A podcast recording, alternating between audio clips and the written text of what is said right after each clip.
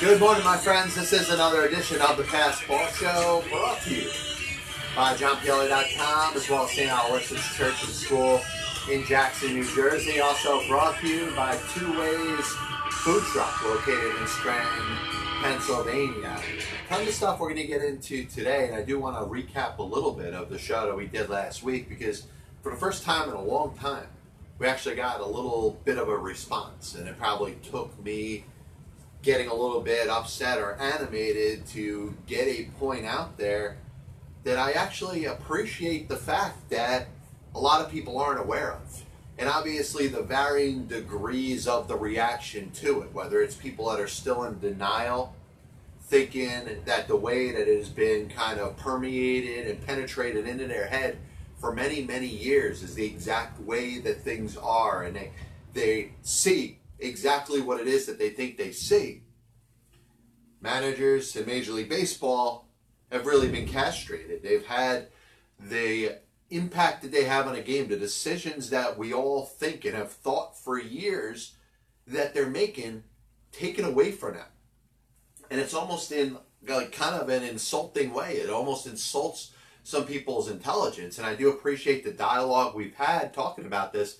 I think it's something good to open with, but to talk only a couple minutes about. There's a couple other important topics I want to bring up today. Um, we'll, we're going to talk a little bit about ironic sports names, and there's a little bit of a tie into that, which we'll discuss. Uh, whether sometimes when you look at championship teams in sports, the turning point is a star moving on or getting rid of a star as opposed to adding a star. There's examples of both in sports. I think it's going to be certainly important to talk about. And I do believe that there's another thing that we are overlooking in baseball where we kind of make assumptions that a game is as good as this. And I'll kind of tease it before we get into it in a little bit. But to kind of recap the whole and just kind of put a bow on it, finish it, end it, end the discussion finally. Baseball managers, if you don't know by now, have very little impact on a game of baseball. They, they're there as a guidance counselor, they're there to command and get the respect of the players that are playing there for them or with them. It's very important. A manager loses the locker room. It's no different than it was in 1940 or 1980 or 2000, whatever year you want to take it back to. If a manager isn't getting respect from the players, the players aren't coming to work every day fired up and wanting to win and wanting to do things and succeed for the manager, then there's a problem. That's the same problem that existed any year or any time. But the problems that we like to assume is say, hey, you know, manager A set the lineup up a certain way, and because of that, they he, he screwed the team, or he messed up the whole game, or gave the team a little chance to win because of the decision that he made in the lineup. And I'll use the Mets as an example. And understand this if I use the Mets, it applies to every baseball team. So if I say Mickey Callaway, if you're a Phillies fan, think of Gabe Kapler. If you're a Yankees fan, think of Aaron Boone. If you're a Cincinnati Reds fan, think of David Bell. If you're a San Diego Padres fan, think of Andy Green. If you're a St. Louis Cardinals fan, think of Mike Shildt. Use whatever position I'm talking about and understand that it applies to every single team. So Mickey Callaway is the manager of the Mets. Brodie Van Wagenen is the general manager of the Mets. And the best way to describe this is going back for years upon years, where the general manager was in charge of putting together a baseball team, and the manager was in charge of the players that were on the field. So the the ability to put the team together, the roster construction, was the responsibility of the general manager, and the manager's job was to take those players and utilize them to the best of his ability. And we've understood that stood that there's kind of a liaison now, a a, uh, a longer extension, which is kind of unified one part to the other, kind of putting them together. The general manager and the manager are connected by different aspects and facets of a Major League Baseball team's front office. And what that does is it kind of brings everybody into the same room. Everybody sharing the same group of ideas. So this isn't, once again, if you're talking about Brodie Van Wagenen or if you're talking about the Phillies and Mike Klentak or the Yankees and Brian Cashman, you know, it's it's not a idea that's not commonly shared. In other words, they're all in on the same decisions that are made. The lineups that are put together, yes, you could blame Mickey Callaway, but Mickey Callaway is not doing anything that Brodie Van Wagenen doesn't want done. Or Jared Banner, the, the you know the uh, you know charge of analytics with the Mets, or whether it's Jim Riggleman, the bench coach, or Omar Minaya in the front office. They're all together with the same ideas and the same game plans. If you listen to Terry Collins talk after he you know, ended up moving on from being the man- manager of the New York Mets, works in the Mets front office, understands how much the game has changed. It used to be, you know, Terry Collins talked about when he was the manager of the Astros or the Angels, and he had to show up about five, six hours before, you know, the players would even get there and come up with a game plan and analyze with himself and his coaches what players should play, what players shouldn't play, if there should be any adjustments made. How are you going to go through the bullpen today if the starter didn't go a certain amount of time? Now a manager shows up two hours before the game starts, and there is a game plan there, a series of four or five different sheets that are telling the manager exactly what it is to do. And it's amazing how many people are good baseball fans, how many people follow the game and just don't understand this. And um, like I said, I'm not going to raise my voice about it anymore because I made my points last week.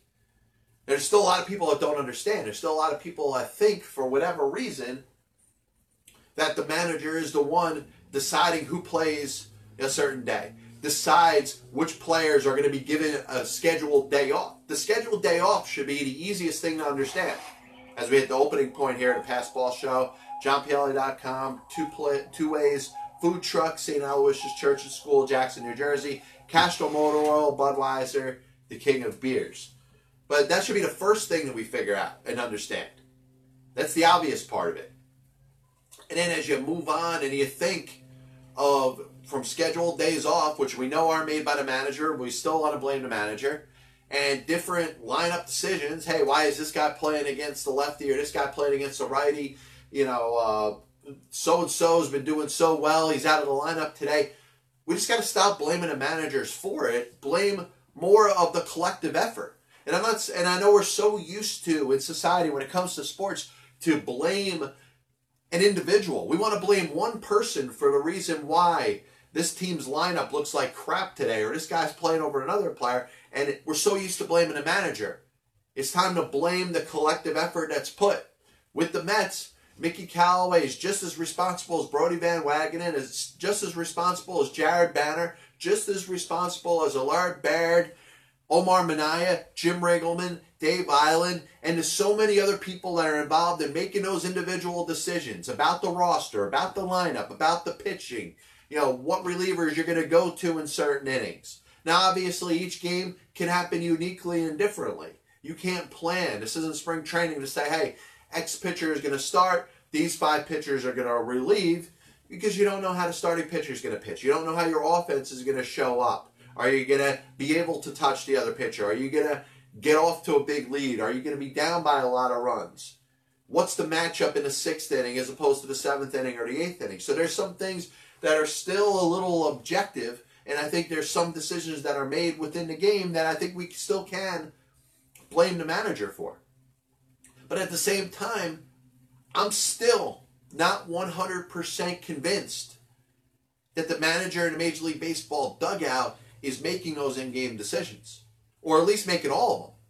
He might be making some of them, but he's got input. He's got that bench coach there. And let's understand another thing about baseball, really over the last 20, 25, 30 years the use of the bench coach, the right hand man that exists in Major League Baseball, the manager's assistant, is something that they didn't always have.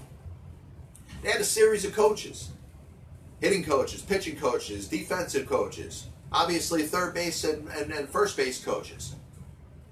But now you're seeing the use of that second manager, the manager's assistant, and he's taking a lot of the responsibilities of the manager, or at least is having a very good voice into the ear of the manager. And when we want to go out there and blame, like I said, the manager for everything, and I may come out as the biggest Major League Baseball manager apologist, which is fine. If that's what I'm going to be defined as, I'm okay with it. It's not really what I want, it's not what I'm seeking. but I'm just seeking truth. I think we should have transparency in the world in sports as we understand exactly what's going on and all understand the same thing. But we don't.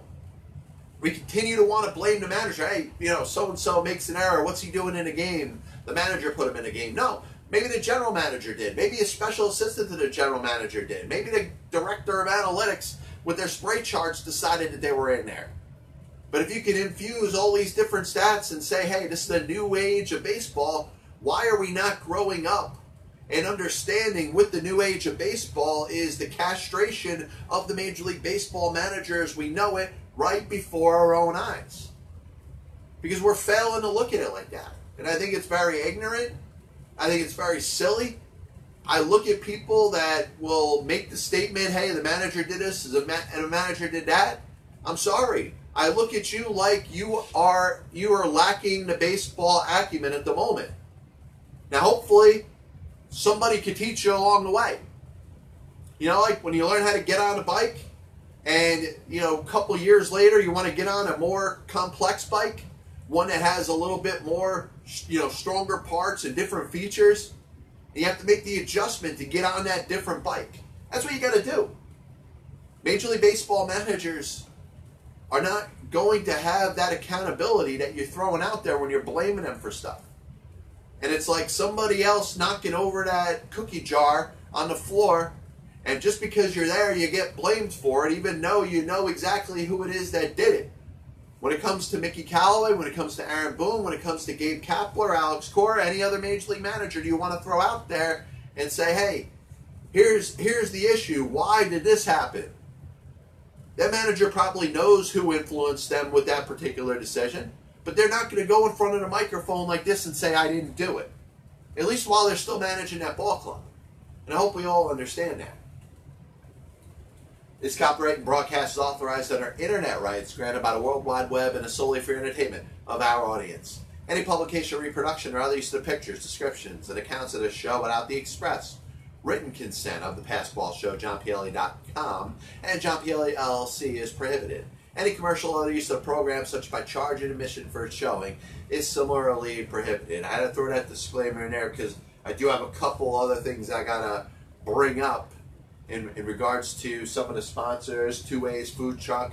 We're out of Scranton, Pennsylvania. We'll talk about that in a little bit. But I wanted to finish off my baseball point and kind of adding or piggybacking off of talking about how analytics have changed the game, but yet certain perceptions remain the same. The same perception you have about a Major League Baseball manager has not changed, even though the analytics dictate that it has changed. The other thing that we go for all the time, and I always I always laugh when I hear this. So and so is pitching tonight for my team. So it's either a good thing or a bad thing. Either that pitcher is really good and you have a really good chance of winning that individual game, or that pitcher sucks, has a bad track record, and there's no chance that that team's going to win the game. And I could use a guy like Jason Vargas for the Mets, but for the Yankees, I could use a day where they decide to go to the bullpen or the opener let's say Chad Green is starting a game for the Yankees, you know he's only going to go an inning or two. The Phillies obviously have some issues with their starting rotation.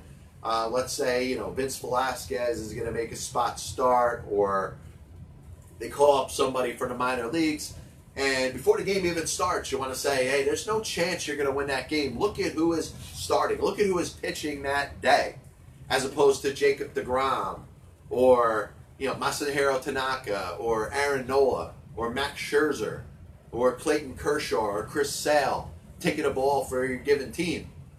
It's somebody that's not up on that level. And you just assume that there's no chance you're going to win that game.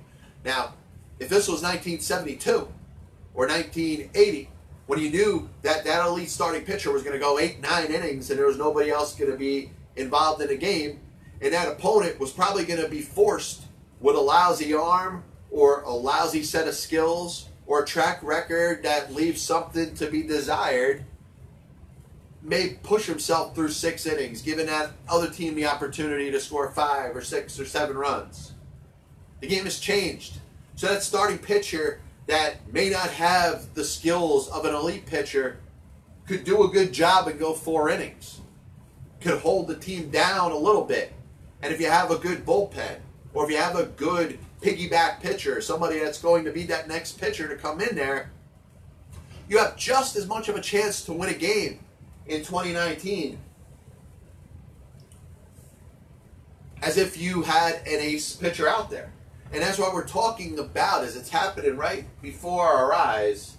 We're watching the manager position change, and we understand that the manager position in baseball just doesn't have the same responsibilities. It's a guidance counselor. That person's there to control the clubhouse, make sure the players want to run through a wall for that guy, want to, you know, win, win this so bad are on the side of the manager, but most importantly are on each other's side and helping and supporting each other.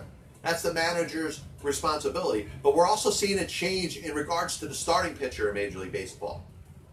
He's really becoming the first pitcher. The first pitcher that's going to come in a game. And we watch this. Tampa Bay has done a very good job with Ryan Stanek in the opener. Other teams have kind of followed suit. Some have had some success, some haven't. But that first pitcher coming in there pitching to the first three to five batters. And maybe that second inning. And you go to another pitcher who's going to get you through a certain time in a game and then get you into your first guy in the bullpen, your second guy in the bullpen, your closer. And that's how you win a game.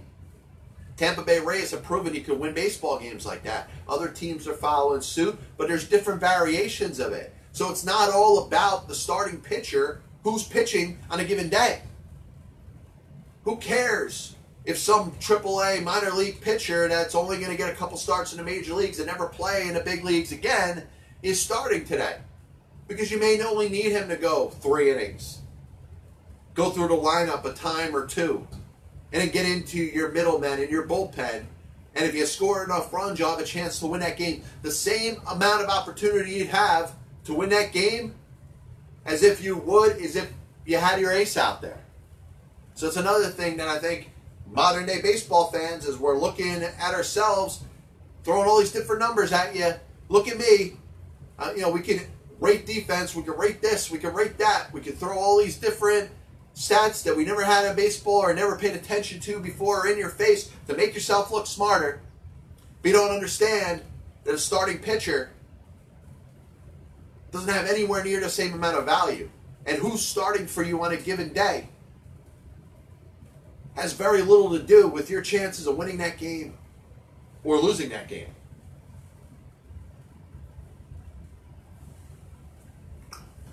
This is the famous Budweiser beer. We know of no brand produced by any other brewer that costs so much to brew and age. Our exclusive feature with aging produces the taste of smoothness and drinkability you will find in no beer at any cost. So as you got Game Seven coming up in the NBA Finals, we spoke a little bit about this last week. Uh, DeMar DeRozan, the former player for the Toronto Raptors, not on the team that's still a game away from the championship. I'm sorry. Uh, game six of the NBA Finals will be in a couple days. Game seven of the NHL Stanley Cup Finals will be tonight. So we'll have a new champion. It's going to be either St. Louis for the first time ever or the Boston Bruins, a team that has won several Stanley Cups before. But you know, as we were talking about last week, you sometimes you make a move for a player, and that player is the one that puts you over the top. You think of the Mets with Yoenis Cespedes in 2015, and the difference that he made coming over July 31st, carrying the Mets in August and September, giving them a run to the playoffs, having them do the things that they ended up doing in what was an exciting, exciting season for the New York Mets. But you look at the Houston Astros in 2017, a very controversial trade they ended up making for Justin Verlander, a guy who looked like he was on the decline of his career, looked like he kind of wasn't the same. And he went over to the Astros. He's got a new lease on life, led them to a World Series championship. You can talk about Kawhi Leonard and his impact on the Toronto Raptors and how much he's helped them. But you could also talk about DeMar Rose, DeRozan, who was the star there, and was one of the team leaders, and him leaving, all of a sudden coinciding with the Toronto Raptors having a new lease on life and performing better. And I'll make a couple other examples that were pretty close to this. The Toronto, the, I'm sorry, the, you know, you talk about the Raptors making a trade, getting Kawhi Leonard, and dealing DeMar DeRozan, which could have been controversial at the time. And remember last week I was talking about how the key to Leonard may not have necessarily been his talent. Sure, what he's done in the playoffs, he's kind of showing that he's got a different level that he could take things to that maybe we didn't know before. But we knew if this guy was healthy, he was going to make a very positive impact on the Toronto Raptors. That was just a doubt. He wasn't playing last year for San Antonio. Maybe he didn't want to play for Gregg Popovich. But the bottom line is he wasn't on the court. Because he wasn't on the court, that kept the San Antonio team down. But the 2004 Boston Red Sox at the trading deadline ended up dealing star shortstop Nomar Garcia Garciaparra to the Chicago Cubs. And it was a controversial trade because this is a team that, yes, had Pedro Martinez, Manny Ramirez, David Ortiz, but really the player that held that team together, the elite number one star on that team, was not any of those other guys. It was Nomar Garcia Garciaparra. While the Red Sox were back and forth between getting to the playoffs, competing with the Yankees, kind of being in the mix year in and year out, Garcia Garciaparra was that glue piece, that guy that kind of kept that team together that lead player, that elite star. They had some other stars, but Garciaparra was the man. They make the decision to trade him at the trading deadline to the Chicago Cubs in a three-way trade that ends up bringing them Orlando Cabrera and Doug Mientkiewicz. So you look at what the results of that trade was. Nomar Garciaparra, the elite star that he was, one of the best shortstops in Major League Baseball, the best player or the centripetal player that was on that Boston Red Sox team traded to the Chicago Cubs in a three-way trade. Orlando Cabrera, Doug Mientkiewicz coming back. And I believe it was a four-team trade. And the Red Sox end up winning the World Series. The other example I'm going to make, Tiki Barber, Jeremy Shockey, playing for the Giants. Giants teams that just didn't seem to have that extra edge. Whether it was Tiki or Shockey taking shots at Eli Manning blaming the quarterback for being a reason the Giants weren't getting the job done. Well, all of a sudden, Tiki Barber decides to retire. Jeremy Shockey moves on, leaves as a free agent, and the Giants win the Super Bowl the first year that those two players aren't there. So now I'm kind of making my point a little bit.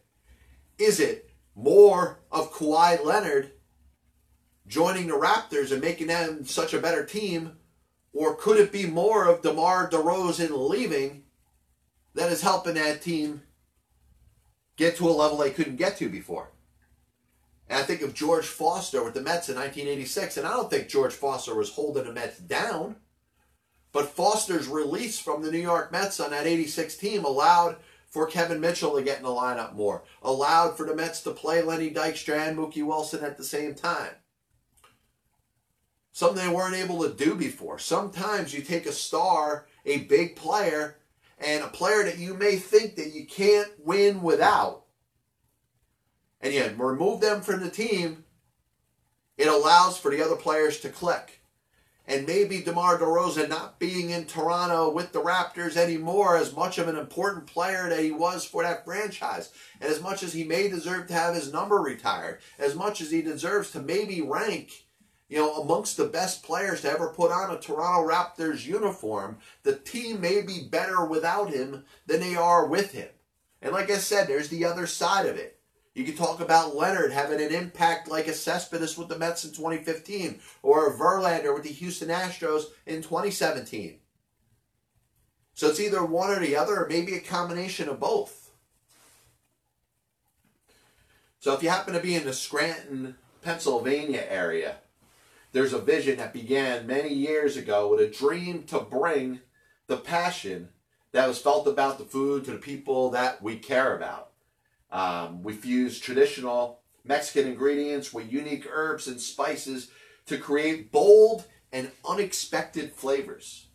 Come experience the love of Two Ways, One Passion Food Truck. That's Two Ways, One Passion Food Truck located on Ney Avenue and Green Ridge Street in Scranton, Pennsylvania. The number is 570 800 8115. That's 570-800-8115. Two ways, one passion food truck.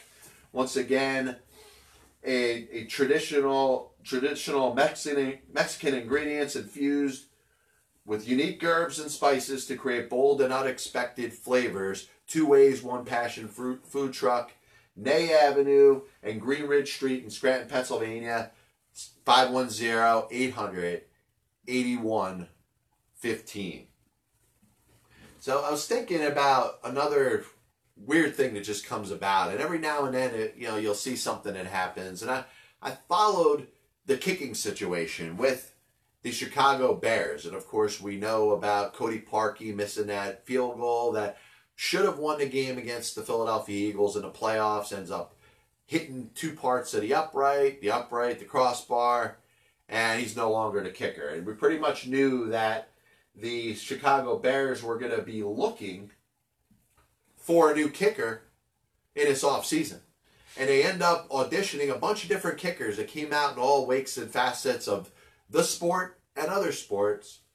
And there was a kicker, and I'm not joking about this if you haven't heard this already, with the name of Chris, or by the name of Chris Blewitt. And I was thinking about names in sports that were just ridiculously ironic towards the position that you play.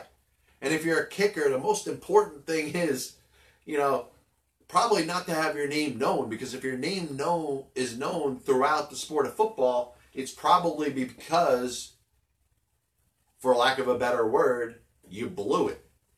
Imagine being a kicker with the name of Chris Blew, uh, Chris Blewitt.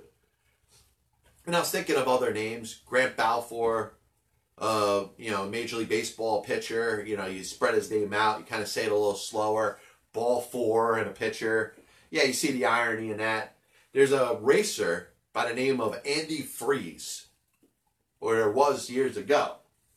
And you think of auto racing, you know, NASCAR, IndyCar, circuit, and you think of antifreeze, which is something you need to make sure that your engine does what it's supposed to to have a name of antifreeze it's it's pretty much ironic. But you know, unfortunately, this conversation only gets a little bit worse from here because then you start thinking of names that people happen to be given that have sexual innuendos to them.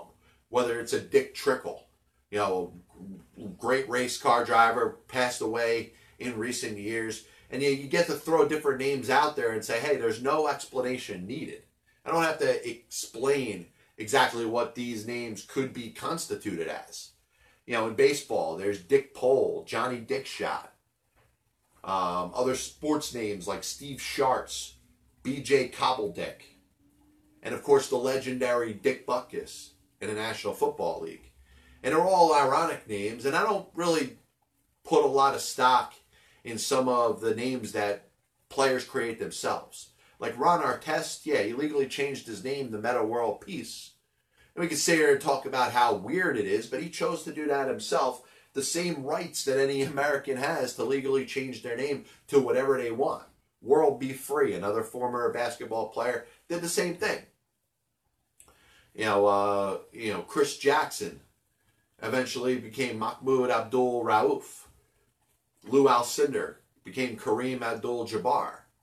Cassius Clay became Muhammad Ali. Those same rights that any American has to change their name legally, whether it's religiously based or it's just a decision that you want to make. I could change my name if I want to, my first name to John Pielli and my last name to .com if I wanted to. Now, I think it would be stupid. I wouldn't agree with it, but I could if I want to.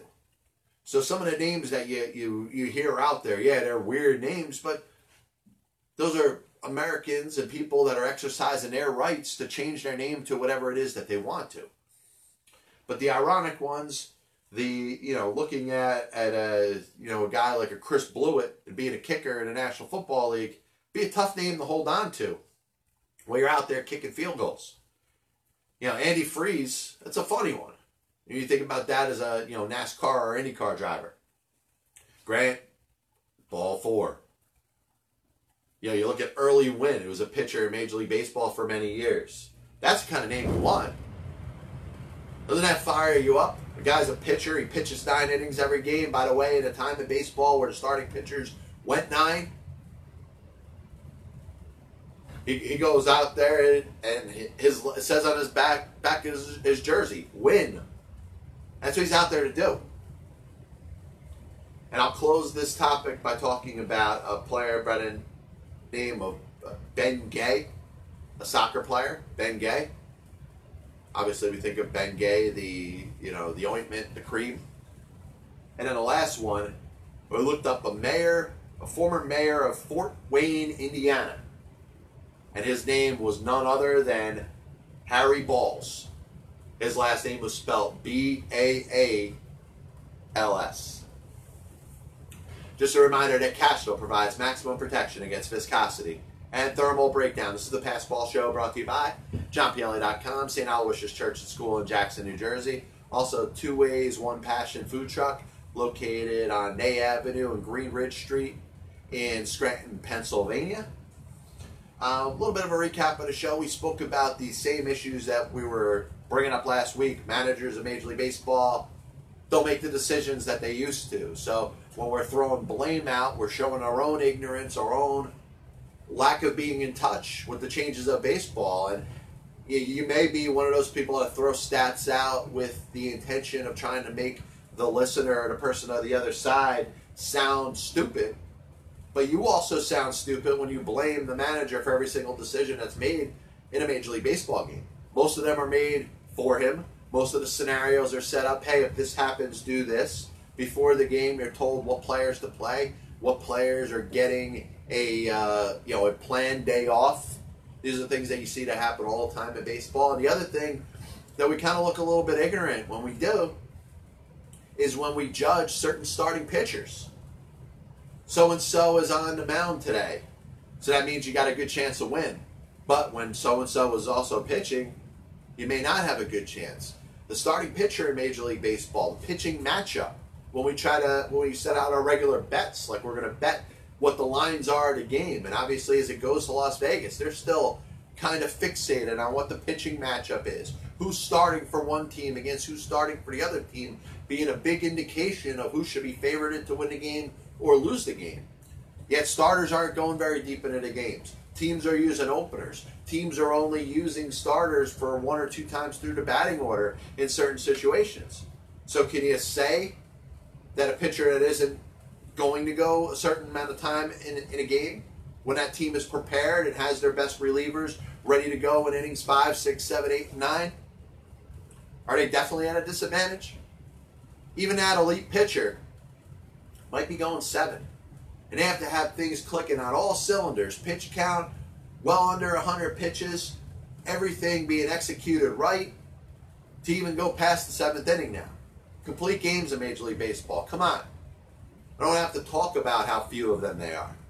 Yet, we look at the pitching line, the pitching matchup on day in and day out, and we say, hey, game one of the Mets Yankees doubleheader, well, the Yankees have a better chance because Tanaka's pitching because he's better than Zack Wheeler. Yankees have a better chance in game two because James Paxton is a better pitcher than Jason Vargas it's as much of a coin flip as it is over the two teams that are playing. Yet we put a lot of emphasis on who's starting a given game for a Major League Baseball team. We also spoke about Kawhi Leonard and the trade for DeMar DeRozan and different scenarios in sports history where uh, Good players have been added to a team at the right time. Yoenis Cespedes with the Mets in 2015. Justin Verlander with the Houston Astros in 2017. And players that were stars or important or integral pieces of a team ended up leaving at just the opportune time. Nomar Garcia Garciaparra with the Red Sox in 2004. The Giants in 2007 with Tiki Barber and Jeremy Shockey.